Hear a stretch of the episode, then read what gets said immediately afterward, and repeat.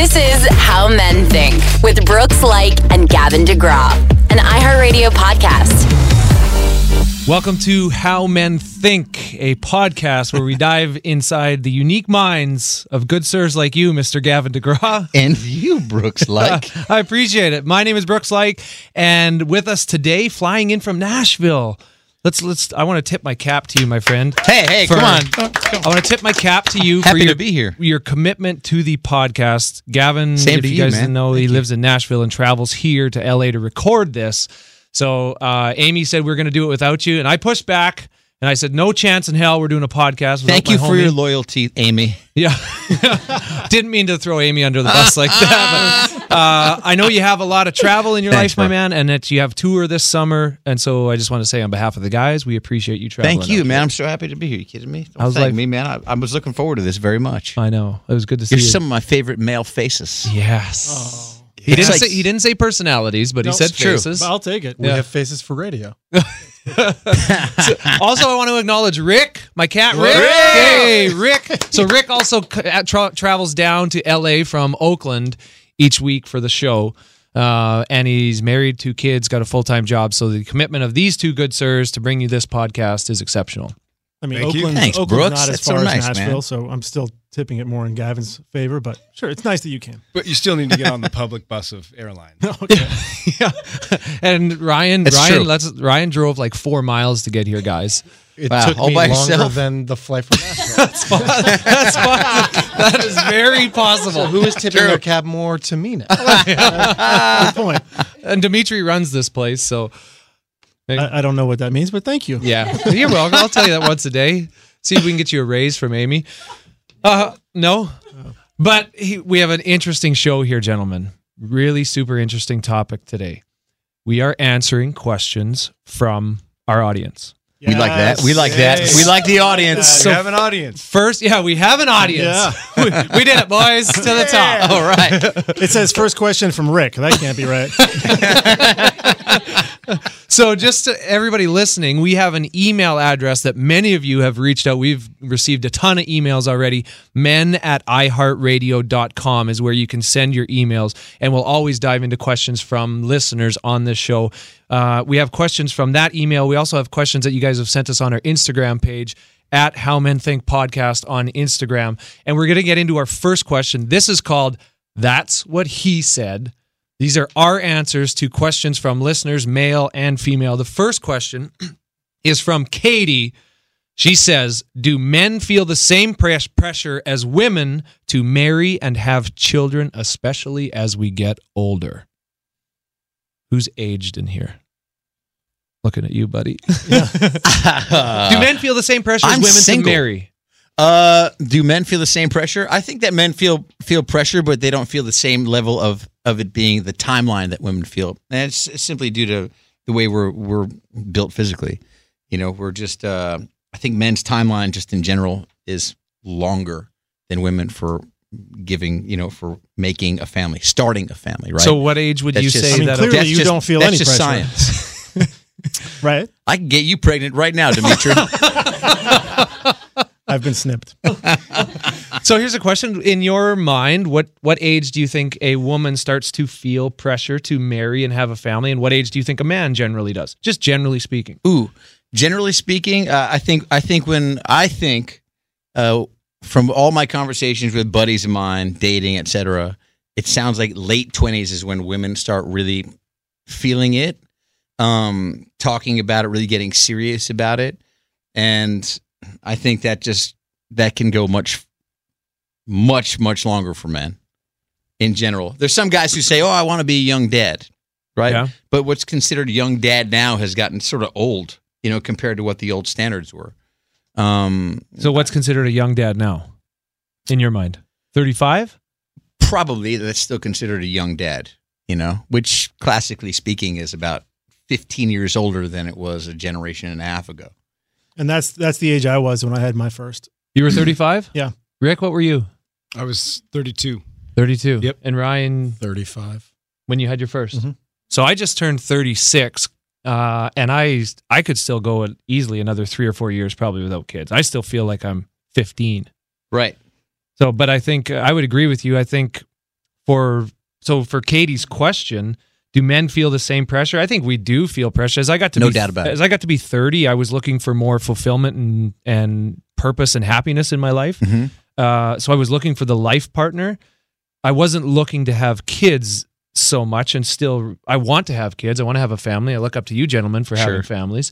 Uh, but I don't feel the pressure right now to do it. So I would agree with you that I think men can get to almost 40 before they really feel. the comment that Gavin made about being an old dad, I think is an important one. So for you, do you, you know, you played hockey your whole life. You probably want to be able to play hockey with your kid. Does that ever factor into your mind where you say, if I wait 10 years, am I going to be able to mm. actually get out on the ice and skate with him in his formative playing years in high school? Or, d- Or her. not thinking that far? That doesn't, honestly, that doesn't weigh on me at all because I believe I'm going to be so active in my life that even when I'm 80, 90, I'll still be active. So I don't worry about having kids now because my level of activity or physicality is going to diminish. I don't worry about that at all. I more just want to do it when I feel comfortable with my life and my wife and I are starting to start talking about kids. Like we're not talking about do we want to have kids right now? But we're like okay when when would we want to have kids? Like we should maybe open that conversation. But Right. being able to be I still think I'm going to be extremely active Yeah. later very late in my life. It's just how I'm wired and Would you mind playing? Would you mind playing hockey with my kids? Because I don't feel like I can do it.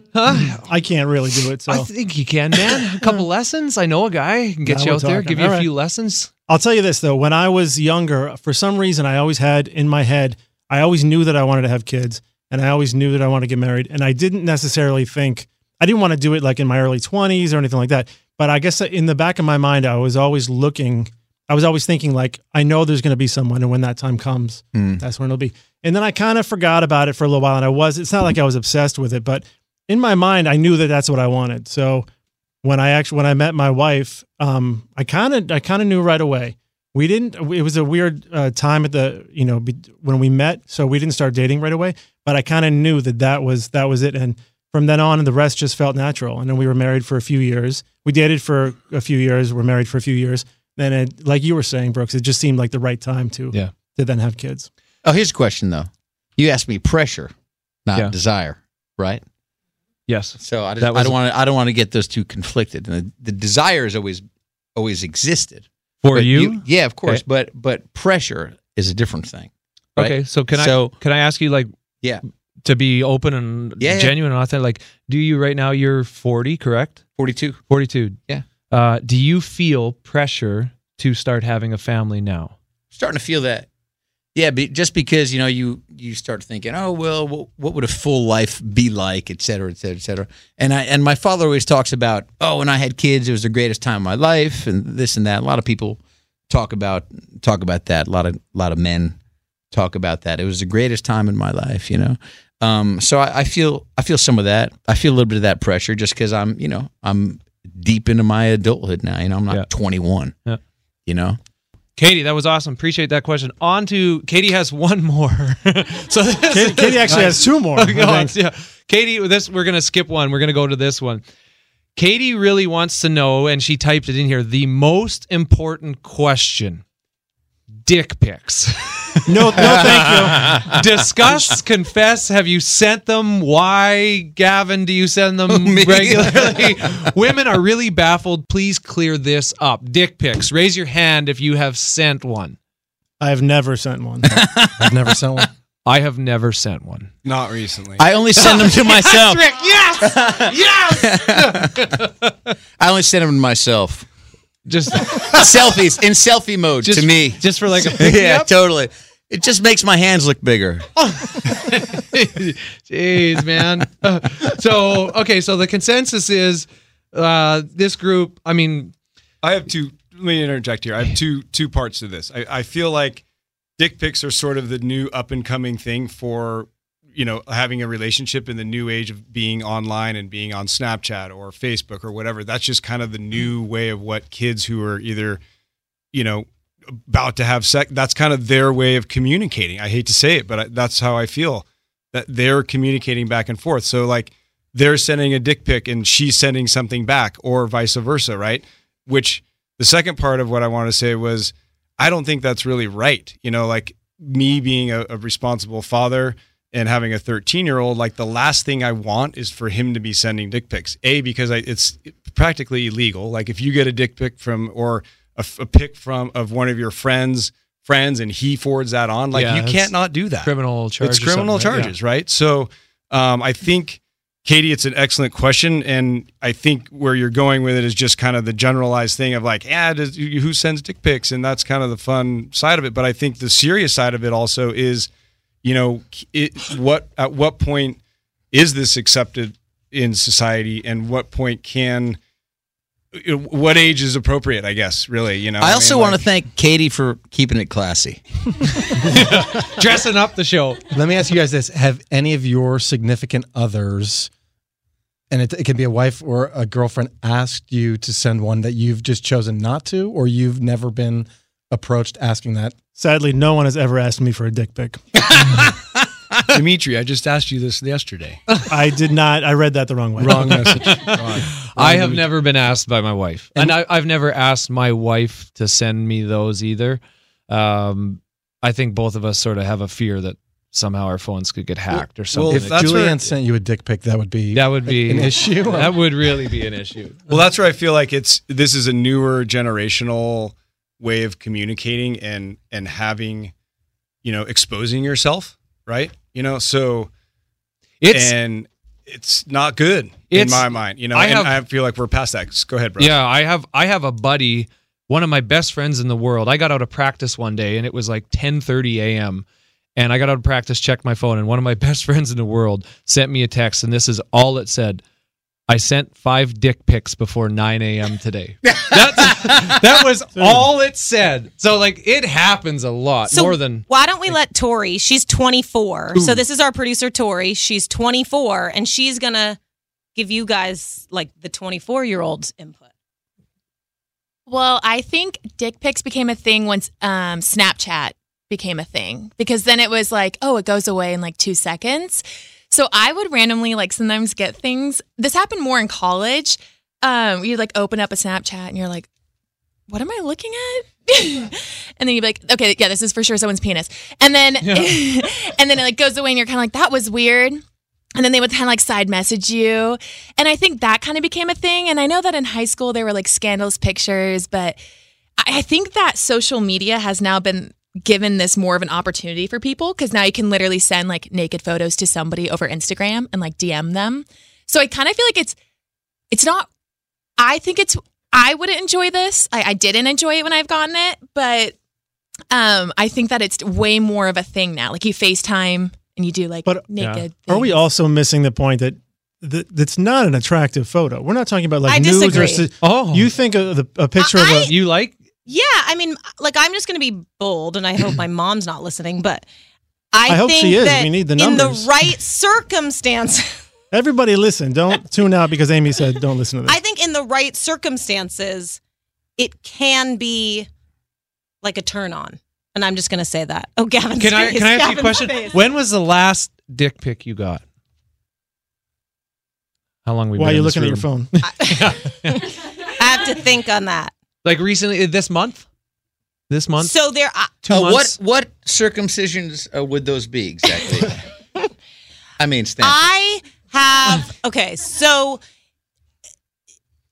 uh, sorry, I gotta like get some guts here. My hands are clammy. There. What about like sexting? Uh, I don't know. see, that's a little What do you- different. That's why I was pointing out that I think the dick pic is. It, I don't think that like. I don't know. Because I would say I was there the- was sexting like a couple days ago. Okay. Okay. This is dick. So Can I go now? has yeah, you can go. yeah. So I've received in my DMs a dick pic before. Oh. On Instagram, I've received it. it was and, from me. and yeah, I was like, Brooks, love you on the show, bro. You, how long did it take you to zoom in? this is an, look, dressed it's it a up- he- penis, but Do my hands look big in this picture? He dressed it up like a microphone. Uh, but it is it. I, like I don't know how girls handle it because it was a startling. I saw it and I'm like, whoa, it's startling. Tori, Was Tori's there a shaking her head. it? No, it was just a straight up bone. Okay, so oh, wow. So I guess what I'm kind of going through in my mind is oh god i really hope my mom's not listening but i think i would send a photo that's sort of classy ish when the other per- when we're texting back and forth. I'm not sure. I I I had a weird like. Oh, I hope he doesn't send it back because that would be aggressive. A little. I don't. I- I'm having a hard time. Yeah, I don't know where I you're think- going with this. I think a girl sending a sort of a Risque, titillating, risque, that's the word, risque photo, is easier on everybody's eyes than the guy sending the photo. I think it's jarring when a guy sends that. And and that was my point. I don't think that the dick pic is an attractive thing. I mean, and if I were to ever do it, which I wouldn't, there was an episode of The King of Queens where he took a picture. They were at a wedding, and he put a little top hat on it, and he pretended it was Abraham Lincoln. Like I'd have to have fun with it because it's not an attractive shot. Brooks, if you want to like take off your shirt and send someone that photo. I think you got the right to do that, but I don't think anybody. No offense, Rick, because you said you did it. You sent a Rick pic, which we call it, you know. That's what- Ah, that's good. I don't think it's going to be an attractive shot for Good. anybody. I still disagree, and I would love to hear from people on this because I think in the right circumstances, it could be quite. So I, I can give you one a good circumstance on that. So I like playing hockey. I had teammates that they said that like we traveled a lot. So he, I had a teammate. I'm not going to mention his name, but him and his wife would send each other a lot of photos or videos um, to keep himself and them herself entertained while he was on the road. They're married, kids. I find nothing wrong with that. That's in their relationship. I find that that's uh, still connecting. Yeah, that, like I find that's actually amazing.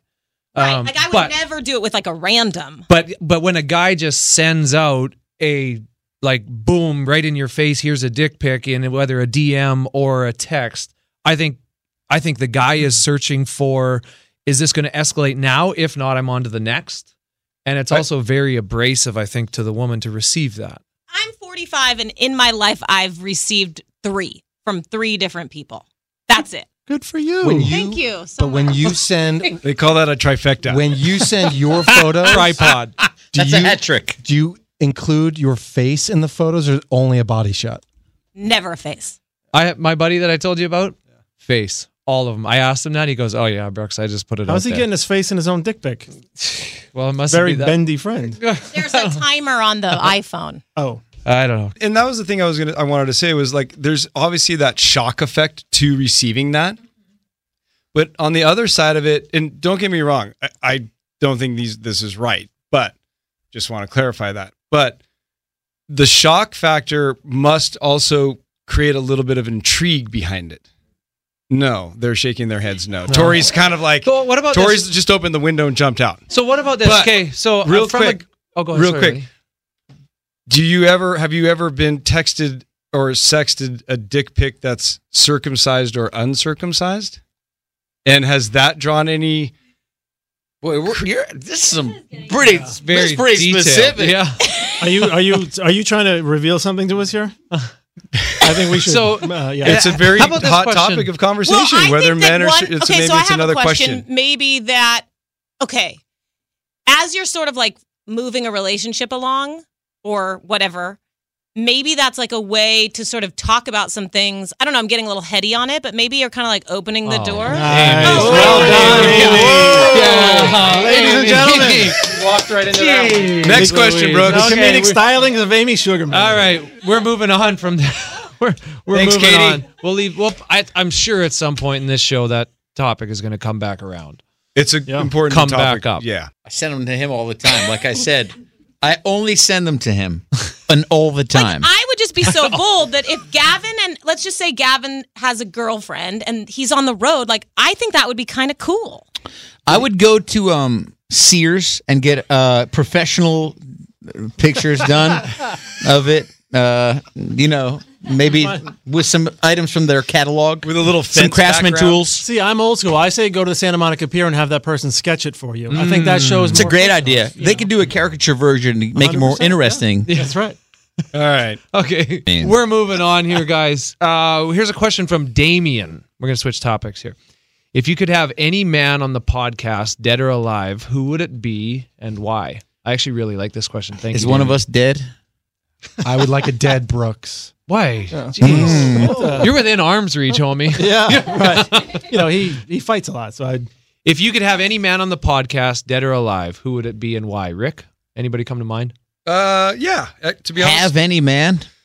Something pops into my head. Yeah. Uh, thanks for the question, Damien. I mean, to be honest with you, probably my grandfather on my dad's side, my dad's dad. You know, he um, was in Latvia, as grew up in Latvia, one of the Baltic states, and escaped from Latvia from the Russians during World War II, and just had a crazy kind of long history of getting out of his his home country, moving to Germany during World War II, getting captured by the Allies, coming to America, and did the whole immigration process while raising four kids. Wow. Um, and so I would love an opportunity to sit down with him and discuss with him how that was, like what he went through, what was his mindset, you know, of how do you raise four kids? I'm having a hard time with two in a regular neighborhood, you know, and to go from, you know, a country that you've completely uprooted yourself, go to another country with no money, no nothing on your back besides your family. Like I would love to sit and chat with him about that. Yeah. Wow. Great answer. Dimitri? I would like to say my father who's passed, but he was such a great storyteller. He taught me everything um, that I know and, and hopefully that he knew. And, and he was very funny. So I feel like if we were to bring him on, there would be no need for me. And so I'm gonna I'm gonna just pass pass on that for now. Um, you know, I'm gonna go. I, I I love you know what Rick said. But I'm gonna go a little more lighthearted, and I'm gonna go with Chevy Chase because um, growing up, Love him. growing up, he was my comedic idol, and I'd you know watch all his movies. Fletch is one of my favorite movies of all time. Stuff like that, and I I still look at Clark Griswold as the ultimate family man. Yeah. Clark is yeah. Uh, Ryan? my father who was killed when I was six years old. Uh, I would choose him, and we've we've touched upon it in previous episodes. But um, yeah, there's a million questions I would want to ask him, and I'd want him to see the man I've become and the family that I've created, and hopefully uh, approve of everything I've done up until now, and validate everything I've done, and just see. Yeah, like I, I would ask him a million questions. Yeah. Do you have one question you'd like to share with us that you'd really like your, your dad to answer? Is he proud of me? I bet he would. Wow, I bet he sure. would be, man. amazing. That's good for you, man. Thank you're you're a hero for sharing that. Hmm. I bet there's a lot of people in our audience that that resonates with that are listening to that, and I think all of us you can feel it in here. I'm certainly Mhm. emotional right now, and um, this leads to the next question as well. Last time you cried, and legit, why? I'll let you guys think on it for the break. Coming back from break, the guys have been thinking over this hard. Gavin cried a little bit thinking about it. I weep all the time. Yeah, very sensitive Boy, man. Gentle. Let's lead with you, buddy. This Oh, is boy. from Patrick seven twenty eight. The last time you cried a legit cry and why? Oh, actually, my eyes watered up today. I had an interview today, and uh, I uh, I had an interview today, and the person interviewing me, um, by the way, you were supposed to be there, Brooks, uh, with me to do that interview, and you left me alone. Is that why you cried? I got separation anxiety. You got so scared. it's true. I waited. I I, usually hold waited by the door for you. go. you're like his Whoopi.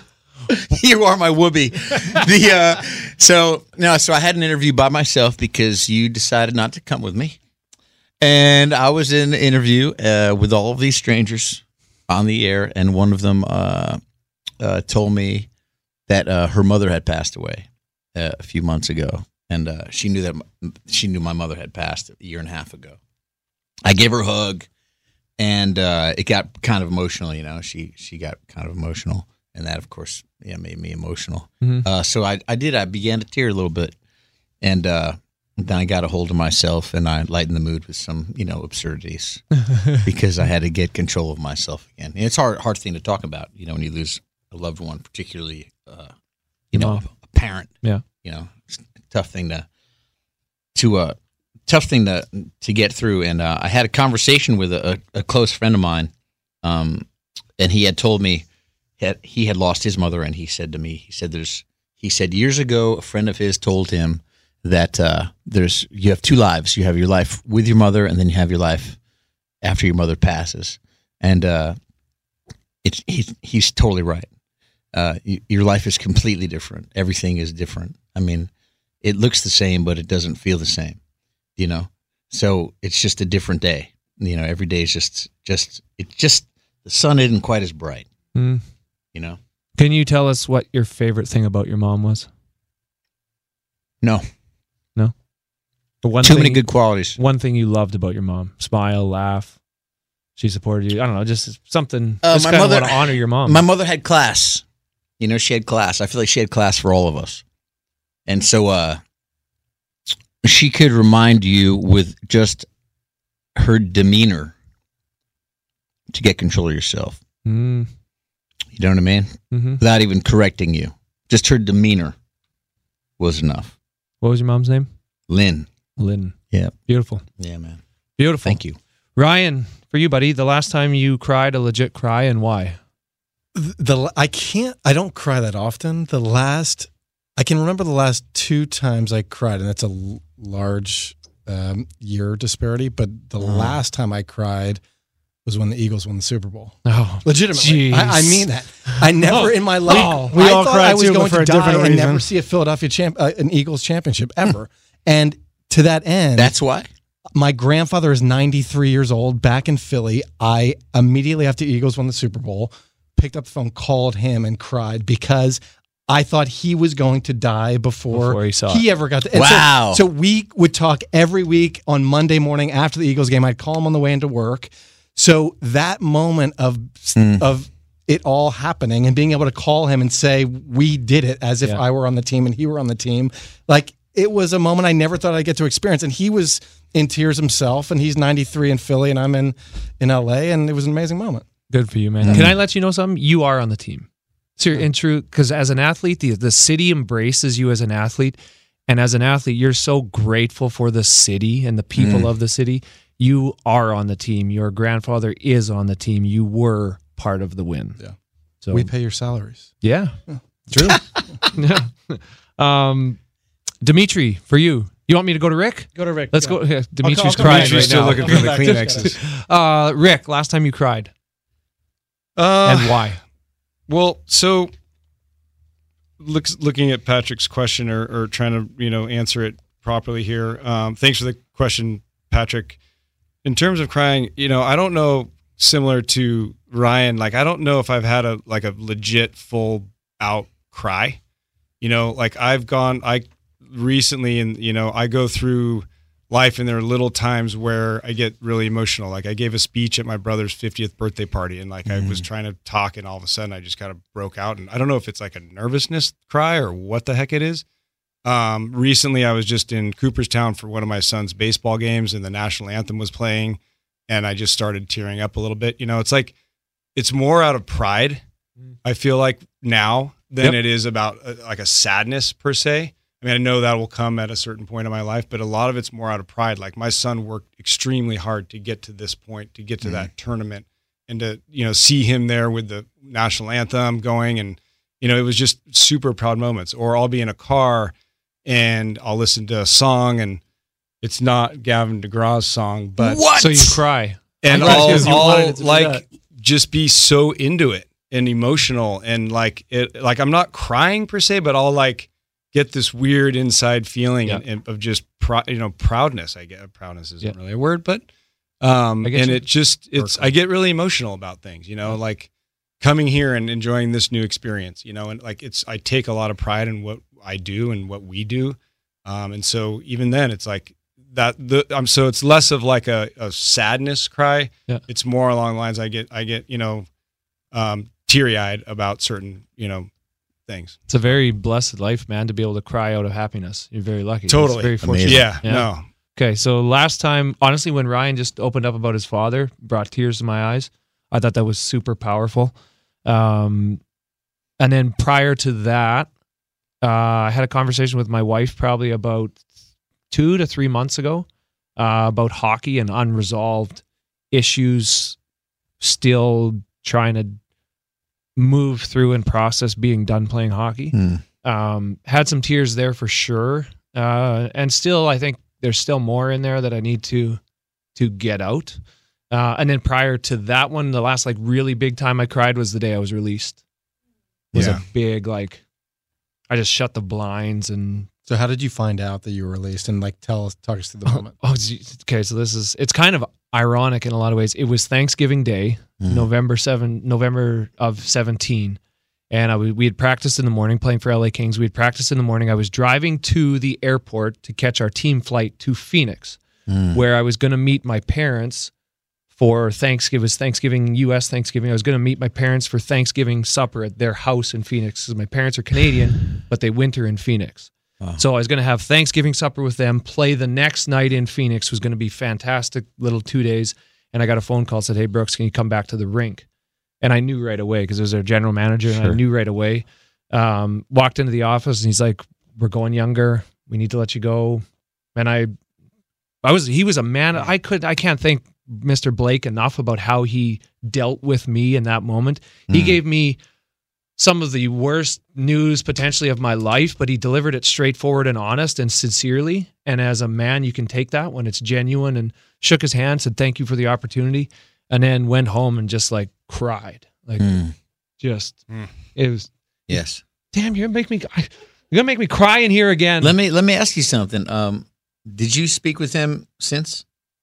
Um, Have you called him since to thank him for being direct with you? Because it sounds like you appreciate the way that he went about it. I did, I, and I told him that we had a great discussion. We had a discussion before I played with the Kings about if this was to not work out, what would happen with me.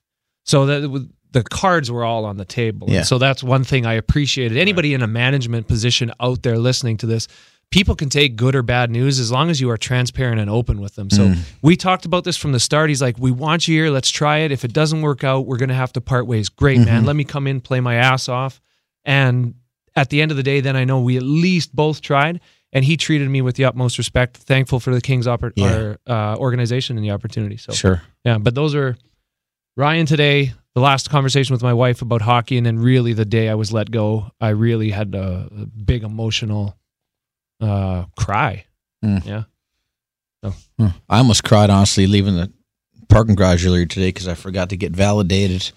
It cost me eight dollars and twenty five cents, and he ain't got paid yet. all right, we'll be back from break in a second. Back from break, I just dried all my tears again from crying. Lost the pool for who cries first in the studio.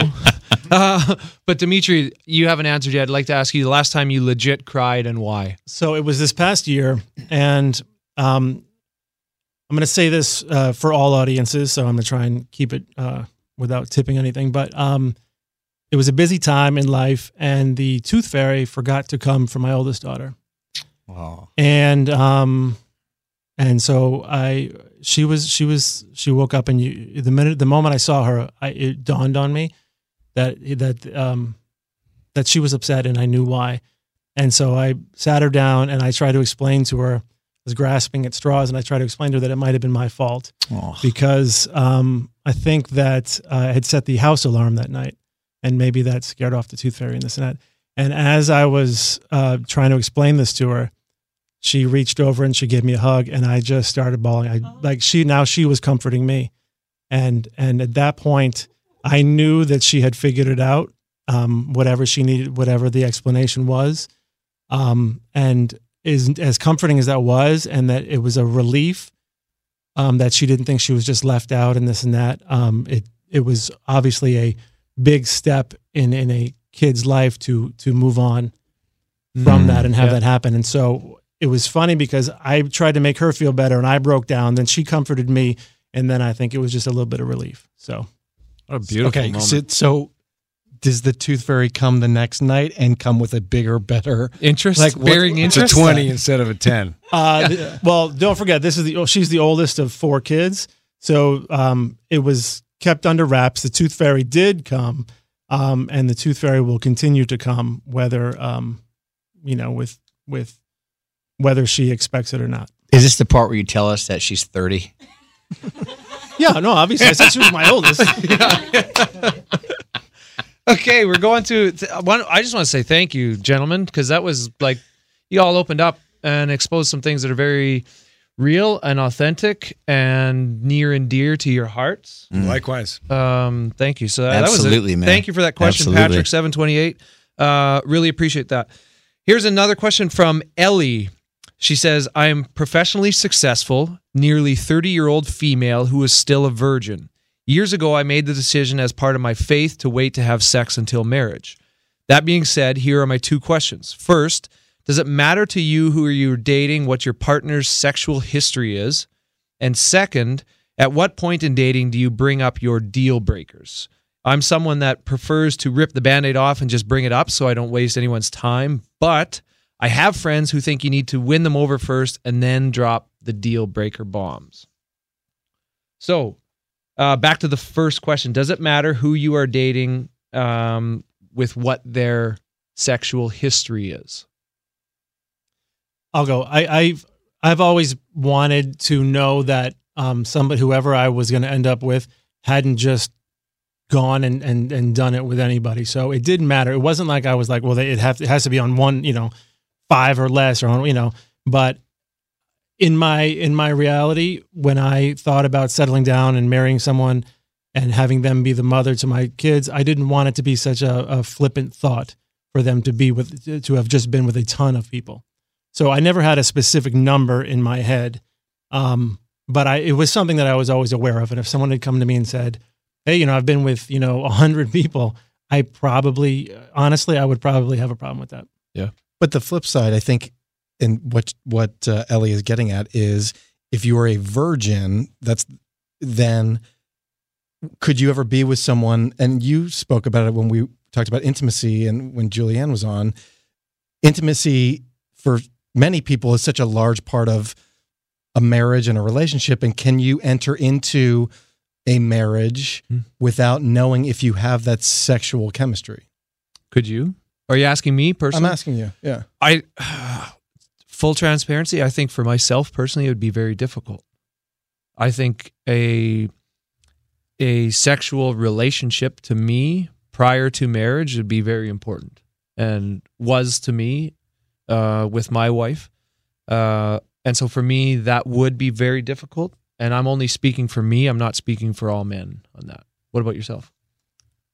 It's it's a really tough one. It's you know because I respect someone someone's faith and that this is a faith based decision and you have to you have to honor that. Um, I, I respect that too. yeah, yeah, no, hundred percent. I wasn't completely. implying you did. Um, but I I would echo what you said. I don't think I I don't think I could enter into a marriage and not know and then find out, you know, early on in the marriage that we have no sexual chemistry and and that this isn't going to work. I, don't think I could ever do that. Can you develop like say say you you get married and you don't have that and I don't know the answer to this I'm asking and you get married and you don't feel that sexual chemistry because you haven't had that closeness yet do you think that's something that can develop from then and and you can develop that sexual chemistry together or is it uh, right off the bat yes or no Probably. I think uh, more often than not in this case, it's a virgin would end up with another virgin who has kept his or her virginity for the exact same reasons and Yeah. and they are going through this journey of sexual exploration together and so there's less likelihood that that you're you're you really want to laugh at that I'm not laughing at it I'm just in my head if I'm being honest I think yeah that's it's probably not going to be great for a while Yeah. if if they're both virgins the But I also think that I also think that if if the man or the woman is a virgin and the other one is not, that you can still have sexual chemistry without having sex. That you could be like just lusting and desiring the person and you could know this is going to be incredible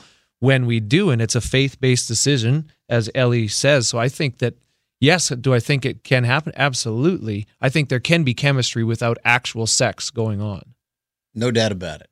What about the opposite way? What about like is it um does it matter how many partners your potential life partner has had prior to you? You asking me? Sure. Um, you know, it it could listen. Let's be realistic, okay? I mean, I'm no angel, and as much as men think that they're looking for one, it's a, it's a, most of the time it's it's more like a fantasy land. You know, you're looking for someone to have traits that are mostly unrealistic, um, and part of that maintaining that infatuation with someone is them not necessarily exposing all of the worst parts of their life or phases of their life that they went through in order for you to maintain that fantasy about them and that innocence and that purity in your mind that they may have um, you don't necessarily want to know everything i don't I'm with and you. I, and I want to permit them to have. I want to permit them to having gone through those developmental phases of their life. Um, you know, I'm certainly not looking to be somebody's educator in a relationship. Um, so you know, because that would be an incredible imbalance for me. Um, I want somebody who has been part of the world, uh, and not necessarily as uh, someone who's freaking out. We're in we're in a room together.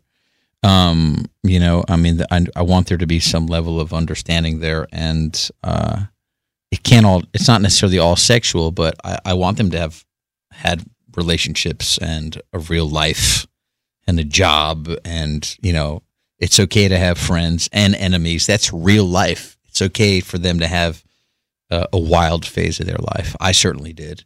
Um, and so, I have a thought uh, on this too. yeah, go ahead. I to echo and take further what you're saying, I believe that whatever if this person if you are looking at somebody as your life partner, your significant other for life, Mhm.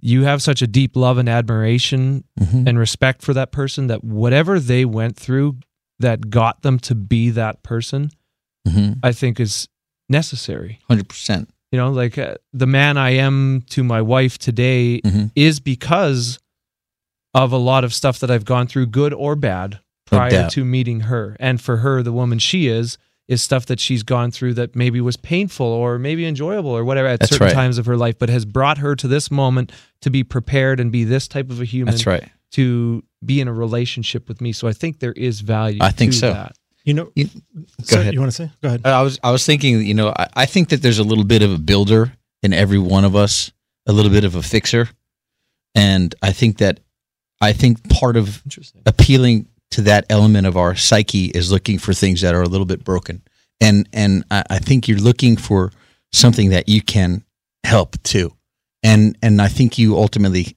find each other in that way. You know, you're looking for someone to fill and fix certain parts of you, and you're looking to help fix certain parts of other people. Only the ones that you think that you can be helpful with. You know what I mean? Yeah, that's a great point.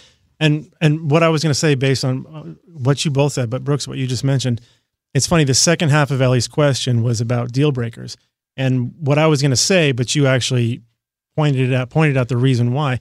For me, I don't think that anybody can really have a deal breaker. For instance, I mentioned what I mentioned in my ideal thought, but I don't believe in in deal breakers because, to what you said, I think when you meet somebody, whatever brought them to this, that's the person that you're that you're gonna that you want to be with and you're learning. So you can go into a situation and say, "Listen, this is my deal breaker. I won't do." it." But when you meet a person, if they connect with you and there's that there's that bond between you two, I think when you find that right person, because technically, I mean, not technically, but people say, "Hey, there's one person for you," right? And if you believe that, then there's no way you can set a criteria and say these are my deal breakers, and this person's going to fall into that because you'll meet somebody and maybe there's something that you thought was a deal breaker, but you're like, wow, this made this person who they are, and, and I love that person. So Hundred percent. But what about what about current deal deal breakers? Like you're looking at somebody's past as like there's no deal breaker in somebody's past, but what about a current deal breaker?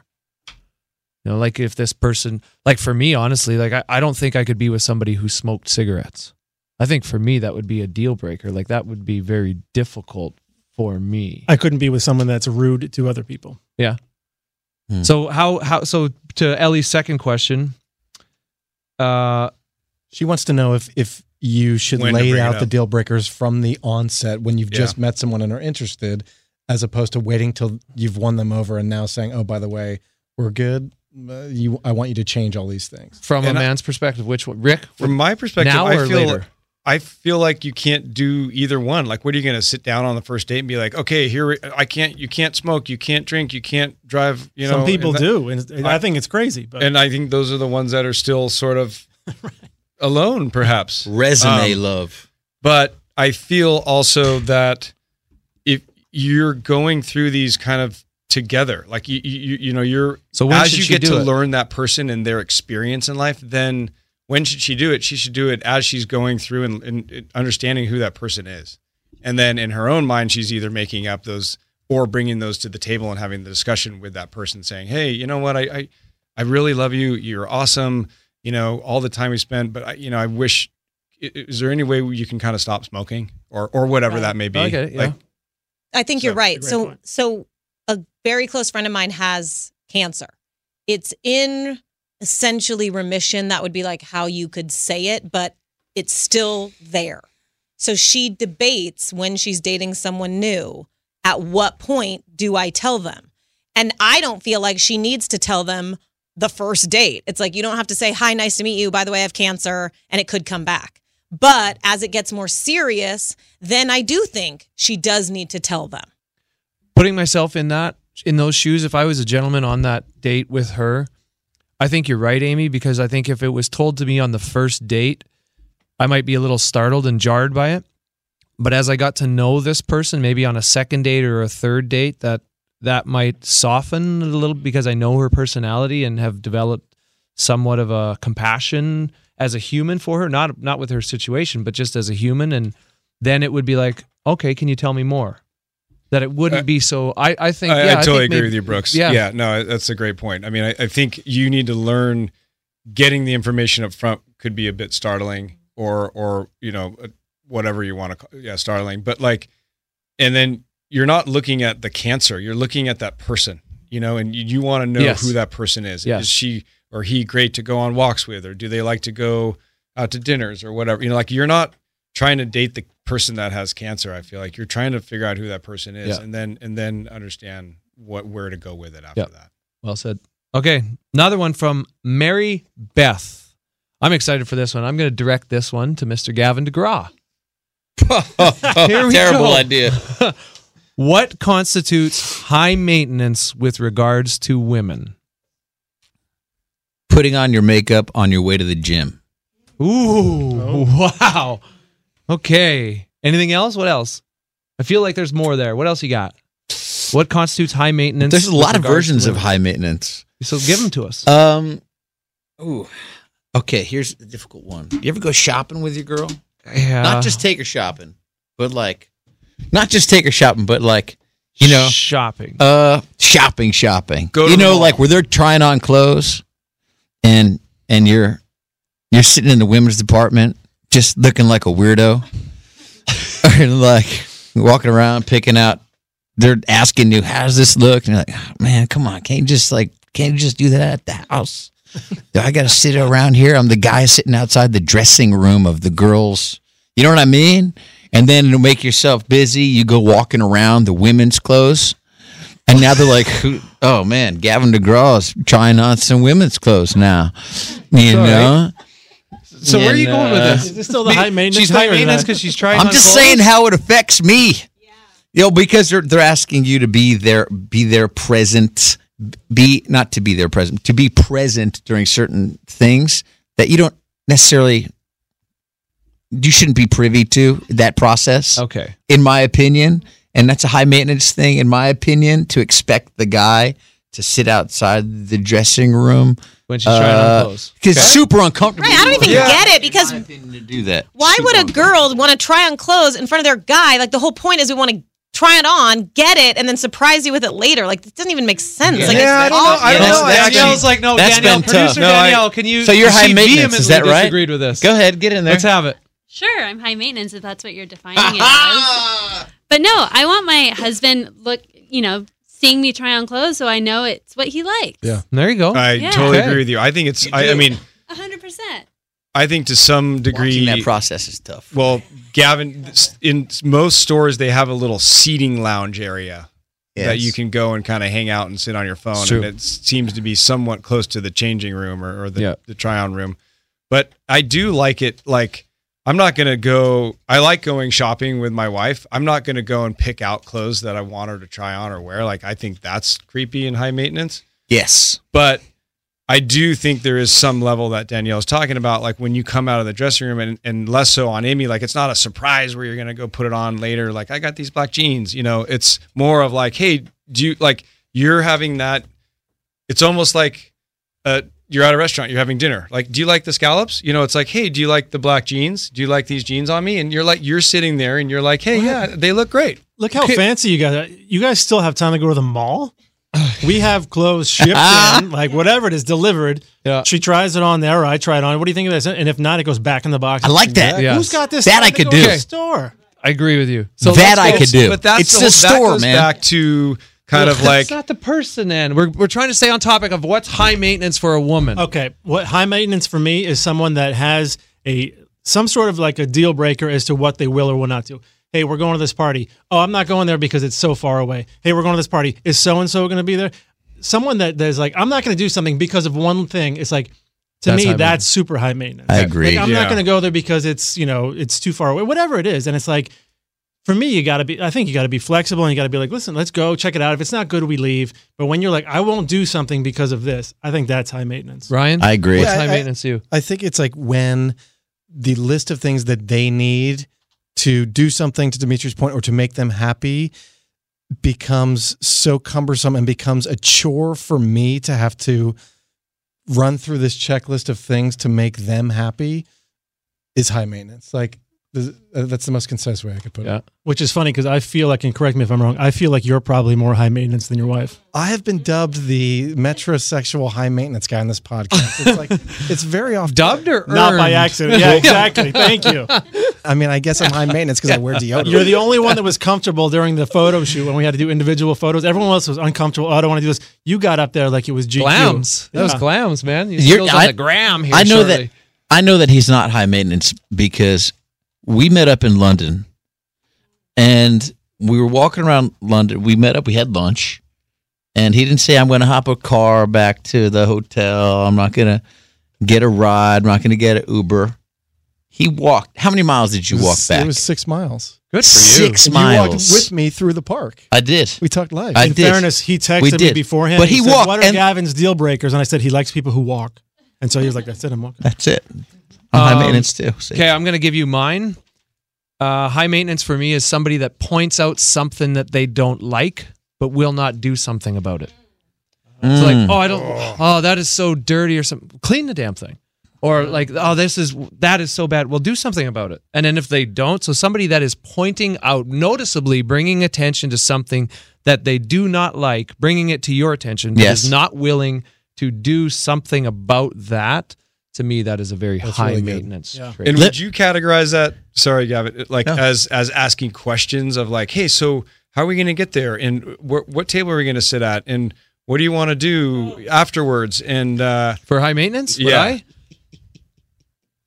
Yeah, go with you. I have, I have the reason I bring it. wouldn't No, the, I here's the reason think I bring it up is I have I have friends like guy friends that are we go fishing with, and they're like, hey, well, what flight are we on? And then what time is the car going to come pick us up? Yeah. And then what time Tell are we going to get on that chill. other flight? And then what time are we going to fish? And what's for breakfast? And you're like, dude, take a seat, bro. Yeah, Like yeah, I get you. I love it. So you're not coming next time. So getting back to what you said, Brooks, you said when people point out something that they don't like but won't do anything about it. Yes, sir. What if it was like, I don't like the color of that house? Well, are they going to go paint that house? Paint some random dude's house. Like You walk someone outside, else's some guy just oh. painting somebody else's house. Like, the hell are you doing? I didn't Okay, like the color of that moving house. on. So I had to do something about it. Okay, okay. Here we go. From K. Go ahead. What are your real thoughts on strip clubs? My fiance is going on his bachelor party in a few weeks, and I told him I really don't feel comfortable. Am I being crazy? How would you feel if your fiance asked you not to go to the strip club? Rick. I have a question for Kay. Are we talking about female strip clubs or male strip clubs? No, good Let- question. Let's assume she's talking about Whoa. you're her fiance. Your go your bachelor party's in a couple weeks, and you're going to go to a clubs. female strip club. Okay. Um that's a great question. I to be honest, I don't know if I would even bring it up with him because at that point I look at that as that's something that Kay needs to deal with. He's going to go regardless or not. If she says it a thousand times or one time, hey, honey, don't go to the strip club. He's going to go if he's with his buddies, or he's going to say, hey, you know what, guys, we're going to go do another activity instead of that. Or that's what he's doing. I feel like it's more of Kay's issue. She needs to say it, and then she needs to kind of not get over it, but just understand that he can do the same thing if he flies down to Los Angeles or goes to an, not a strip club. He can go to a hotel bar and, and get in more trouble at a hotel bar than he can at a strip club. Let's be honest. So I feel like Kay needs to understand that what she says may not necessarily it's affect him. It's about how she feels about it. Well, to that point, there's there's different types of people that go to strip clubs. Yeah. And you think if she's engaged to him, then she should know what type of person he is. Listen, I've been to strip clubs because and I don't go I don't go by myself, but I've gone like bachelor parties like this and it's like I find it more comical to go and watch it and have a good time with the guys or whatever and, and it's less about the show. And for, while I'm on these bachelor parties, there are guys that disappear for 30 minutes to a private room and get a private lap dance or whatever. And to me, that's where you're that's where the difference is here. If Kay's fiance is going there because he's one of the guys and this is what the guys are doing for the thing, Yeah. then let him, you know, if, if she's if she's engaged to him, she's got to have some level of trust with him. And she should say, "Listen, I don't mind you going, but you know, I'd really like it if you didn't partake in that thing because a whatever it's demeaning to women. I think it's gross. Whatever her reasoning is, Yeah. I think she can share that. But I think to stop him from from you know going because it sounds if, if that's the point, then it's more of a trust issue. I think that's exactly right. It ha- it comes down to do you does K K do you trust your fiance? And if you have a trust, then you, it, it becomes off putting if you if your fiance feels like you're trying to control him and and so long as you trust him and you believe he's going to make the right decisions, it's and I've been in this situation before where I have my buddies and we'll go to Vegas and we'll go to a strip club and all the guys get together and and there's three guys who are like, look, our wives all talk, so we went to the pool today, then we went to Top Golf, and then we mm. went to Cirque du Soleil. Okay, are we all clear? If anybody talks, that was what we did. I that stresses me out because I do not want to lie to my wife. I'd rather just be completely honest because when when I begin lying about that, it is as if I did something wrong. And if I can just be open and honest and say like, yeah, we went to the strip club and we were there for an hour and a half and it was what it was. Nothing happened. Nobody did anything stupid. W- Why do I have to hide that? And my friends lose their mind at that. Gavin is looking at me like, go ahead, Gavin. What you got, man? I'm just saying, I only go for the delicious buffets. All you what can eat cuisine? Uh, no, be- Seven ninety nine. I mean, I, I mean, I've been, I've been to those places, man, and I, I typically don't really enjoy myself. Uh, strip clubs are, I get it for a, it's a bit of a hoot, you know, if you go with your boys and whatever, and typically a few minutes in, you're like, cool, we just did that, let's, let's roll. But there's always like, there's always the, the other stuff going on where you, you got to pull your boy out. Be Like, right, let's go. Can we go now? You know, and there's always like, you know, some shipper named Lexus or whatever who's just like me. getting too close, you know? So, uh, yeah, I just, I, I don't, I don't really love ship clubs. Um, they're not my favorite. Um, and although I did go one time, uh, and we had my brother's dog with us, and he's a little French bulldog, and of course, you know, our buddy put put tip money in his collar, and he'd walk up. You know, the colonel would jog up on stage, and you know, the girls like, "Oh, he's so cute," you know, and that was pretty funny bringing the dog. Now that that was a that was the highlight of that whole element, though. That was the top for me. My, my, Um, my- but I'm not a real fan of the environment, typically speaking, because it seems, in general, there's it, there's so. In general, there's a, such a desperate sensation when you walk into the place, you know, yes, and it's a bit overwhelming, and uh, it, it- it's just like, it's just gross. So it, it's just too too heavy the desperation in the air in a lot of that in a lot of those places. I do get it for 15 minutes with your boys because it's mm-hmm. more like yeah, it's nutty, it's crazy in here. Look at this scene, but then it's sort of like, all right, cool. I'm, can we get out of here now? I, I agree You know what I on that. mean? And my the best time I ever had in a strip club was that type of situation. I went in and I just you know I laughed whatever. Yeah, It was for the the guy that was getting married and whatnot. yeah, But at the table next to me, wa- or next to us, was it was like a cocktail setting, and the guy had ordered. He was by himself. He ordered this expensive bottle of scotch, and then he proceeded to pass out at the table. uh, So we just kept filling our glasses with his expensive bottle of scotch. yeah. and it was the best You- time ever. so you basically- you robbed that couple guy. nice- Yeah. well, we asked the, the we did ask the waitress, and she was like, "He comes in here all the time. He has so much money, whatever." So Wow. she basically gave us the green light. Ooh. So we had a couple of the nice glasses of scotch and got out of there. Yeah. Okay, so let's go back to Kay's final part of her question. How would you feel if your fiance or wife, gentlemen, asked you not to go? Real quick, how would you feel, Rick, if your wife asked you not to go on your buddies or your bachelor party? I would take her her point and and then you know obviously have that in the back of my mind. But again, I I, I feel like it's more about Kay and less about the guy, her Okay. fiance. Dimitri? Yeah, I would I, would- I would be disappointed because I would feel like she thought something could go wrong. Yeah, Ryan? Yeah, same thing. I would say I agree. I would say I I hear you. I I understand you don't want me to go, but I would still feel like I make my own decision whether I choose to or not. But um, I would listen to her and then make my own decision. Let me ask you. So, you on the road for hockey? Was that a common thing, and how often was that happening? Actually, probably more uncommon Yeah. than people actually realize. In my entire life, Sure. I've maybe been in six strip clubs. Like Right. Yeah. very little. I really don't enjoy the experience that much. $18 drinks. First time I was ever in one was in New York. I was 20 years old and I was making, prior to this, I had just got my first professional pay, paycheck. Prior to that, I was making eight, 89 bucks every two weeks. Oof. And my buddy and I went into this strip club and we sat down and ordered two drinks from this waitress and it was like $52. And I was like, what am I doing here? like, what am I doing Horrible. here? So, uh, but that being said, I want to make my own decisions whether I go or not. Um, but I would listen to what my wife had to say. But I wouldn't, if she told me not to go, that would probably cause an issue. I'll tell you what you should tell her if she ever says not to go. Say, but Gavin's dancing tonight. Mm. Then she said, go and, And he's bringing a. French bulldog. Totally. Last question of the day is from Veronica. What makes a girl one of the guys? Can I lead with this? Can I answer this one?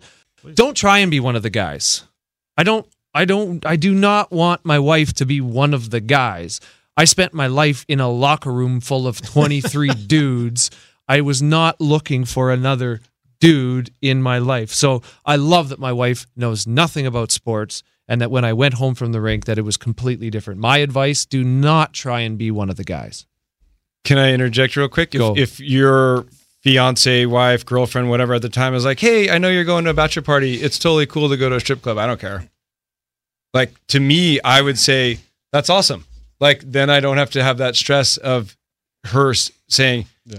don't go to the strip club. To kind of go back to a, another question that we were answering. Like to me, that's kind of being one of the dudes of like, hey, yeah, I trust you. I know it's more of a trust thing, but like, go ahead. Okay. Like I'd be like, cool. Okay. Gentlemen, do you think a girl Hey, Gab, man. Do, you, do you think a girl should be one of the guys? Uh, not if she wants not one? not if she wants to date me. I mean, that's not what I'm into, you know. So, um, I do understand the tomboy element, you know, tomboy type girls. You know, I have hung out with tomboy type girls in the past, depending. Um, but I wouldn't say one of the guys. You know what I mean? But there are some girls who I know who are cool, like some bartender people and and that world. You know what I mean? Who are just kind of like they've they've just been around the dating scene so much that interacting with a man is no different than interacting with a woman because they just do so much socializing Yeah. from behind the bar. You know, when you go into a, into some kind of joint and there's this this girl behind the bar, she's like, "Hey, what's up, man? What can I get you?" Blah blah Yeah, blah, and they, they're just shooting it like Yeah. that. You know what I mean? And so I do understand kind of that approach to when a girl is one of the guys, and when you meet women like that, I kind of see a girl being kind of like one of the guys because they're not seeing any gender there. There's no boy girl interaction. It's just That's that. exactly right. The You know what I'm is, saying? Can you be one of the guys but have a sexual attraction, or, or or are you I'm not. automatically as one, being one of the guys in the friend zone? Friends. you can be one of the guys in the friend zone. Like for me personally, as a guy, I'm not. You know, I'm not looking for. I'm not looking for the big league chewing. Uh, you know, you know, you know what I'm saying. I'm not looking for like a, a woman who dips and spits, and um, that's just for me personally. You know, Yeah, I you said it a few weeks ago when we were talking about do you find um, face hair on women attractive or unattractive, and you said I want the opposite of yeah, me. my ideal woman is the opposite complete opposite of me. So, Yeah. what about what 100%. Paul asked? It's sort of a follow up to this. Can you give your opinion on women who have male best friends and the predicament that this puts them in when they start a new relationship, and vice versa? I think Rick kind of started to touch on it, maybe, but Yeah. so I don't think that's an issue. I don't either, but some people Yeah. do. These guys might, or or their significant other can feel threatened when a man has a very close relationship with a woman. Man, I you know, But how, sorry, I'm chiming, but I know I'm chiming in, but you know, I, I've got really, really close girlfriends. They're, they're just cool. You just they're buddies yours, you know. And uh, I used to think that there couldn't ever be possibly any element of a man being just friends with a woman. I used to think that. And I I don't think that any longer. I really think that there is a a there is a place that exists, whatever that space is in the universe, where a guy and a girl can be great friends and lit- literally have zero sexual energy, absolutely none. Because I have that with with girlfriends of mine. There's just they're just really good friends of mine. I You know what I mean? too. I, that's something I've Yeah. loved about moving to Yeah. LA is that's now present in my life. That's something I've Yeah. loved about being married is that my friendships with girls have Yeah. blossomed. And I love I have friends, female friends that I absolutely love as Yeah. friends and Yeah. cannot wait to hang out with. So if this uh who is the person that asked this Paul asked this question, Mm. does she have a guy friend? They might just be fantastic friends. Now Truly. you can be I respect you can be friends and be respectful still to your significant other. Now here's a question. I Mm. agree with that. You can you can be friends with someone that have no sexual chemistry or no interest, whatever. Mm. Now, does it become a problem? Uh, let's say, would Brooks, would your wife, would Julianne have a problem if you were really close friends with a girl and you kind of got advice from her, or you got, you know, well, if it came down to, well, she's my best friend, and you know, she she thinks this looks good, and Julianne's mm. like, oh, I don't like. Is there a problem? Sex aside, is it more like? Could it be an issue if you're getting advice from somebody, or you turn to a, a best friend who's a girl to get advice, or for whatever whatever it may be? Would that would that get Julianne upset? in relation to my wife, like about something going on between my wife and I? No, no, no. Well, I mean, Or- I guess there's that too. If you have a best friend, that's who you talk to about stuff. And I know it's tough because your wife, I'm, I assume, is your best friend. But if you have a really close friend that's the, that's the opposite sex, does it become an issue if you start like would the other person get jealous if if you started going to them or relying on them or they were the ones that you just kind of called and went to grab a drink with? To be honest, I, I can't even I don't know. I don't I honestly can't answer it, Dimitri. I I don't know. It's I'm trying to put myself in that headspace, but I'm not. I it's hasn't happened in my life. Um so I, I really can't answer your question. So Anybody maybe else? somebody else could answer Ryan? it better. Yeah, no, so so with Gavin, the story that you were just setting up, do you think that there are times when the females that you describe having a perfectly platonic relationship with that you believe it's a mutual thing, but were you to express that you wanted it to be more that they that they've been holding it back because they're fearful that you know that you just view them as a platonic friend and that I mean, are you asking if that's a possibility? yeah, like because I think sometimes both sides, the other side wishes that it was more, but they're terrified at ever voicing that because Sure. it would ruin Okay. such an amazing friendship. I, I mean, that's valid. That's a, that's a possibility somewhere in there, but it's um, I mean, it's certainly nothing that I would. It's nothing that I would say is dominating the the relationship. You know, I mean, I'm perfectly capable of having a friend, and I think the people that I'm friends with of the opposite sex are perfectly capable of just having a friend, and would rather maintain that stable platonic relationship than risk any discomfort and and uh, cross over that line because the friendships are so strong. And um, you know, for me personally, I'd rather have those friendship, friendships because they take years to develop Great point. the, those friendships, and they're worth that. It's such an investment of your time and uh, emotionally that you wouldn't ever want to even. I personally wouldn't ever want to even put that at risk. You know. Very well said, my friend. Thank you, man. On that, we'll leave it at that. Uh, we always look forward to your guys' questions. So we're here to serve you guys, answer anything we can. So, like we said on the top of the show, you can reach us at men at iheartradio.com with your questions. And then also on Instagram at How Men Think Podcast. You can send us a DM there. We respond to everything there. So keep the questions coming. It helps us. We love having these high level conversations, also some of the light-hearted conversations. yes, those are good too. They're a We lot can't of help fun but too. mix it in. Yeah. So we appreciate you guys. Thank you for listening. Till next time, take care of one another, love one another, and we'll see you back here next week. Well done. Hey guys, it's Brooks. And one last thing before you take off, we want to know your thoughts, feedback, insights, and questions for us on this show. Send us an email at men at iheartradio.com and follow along with us on Instagram at How Men Think Podcast. And we'll see you back right here next week for the next episode.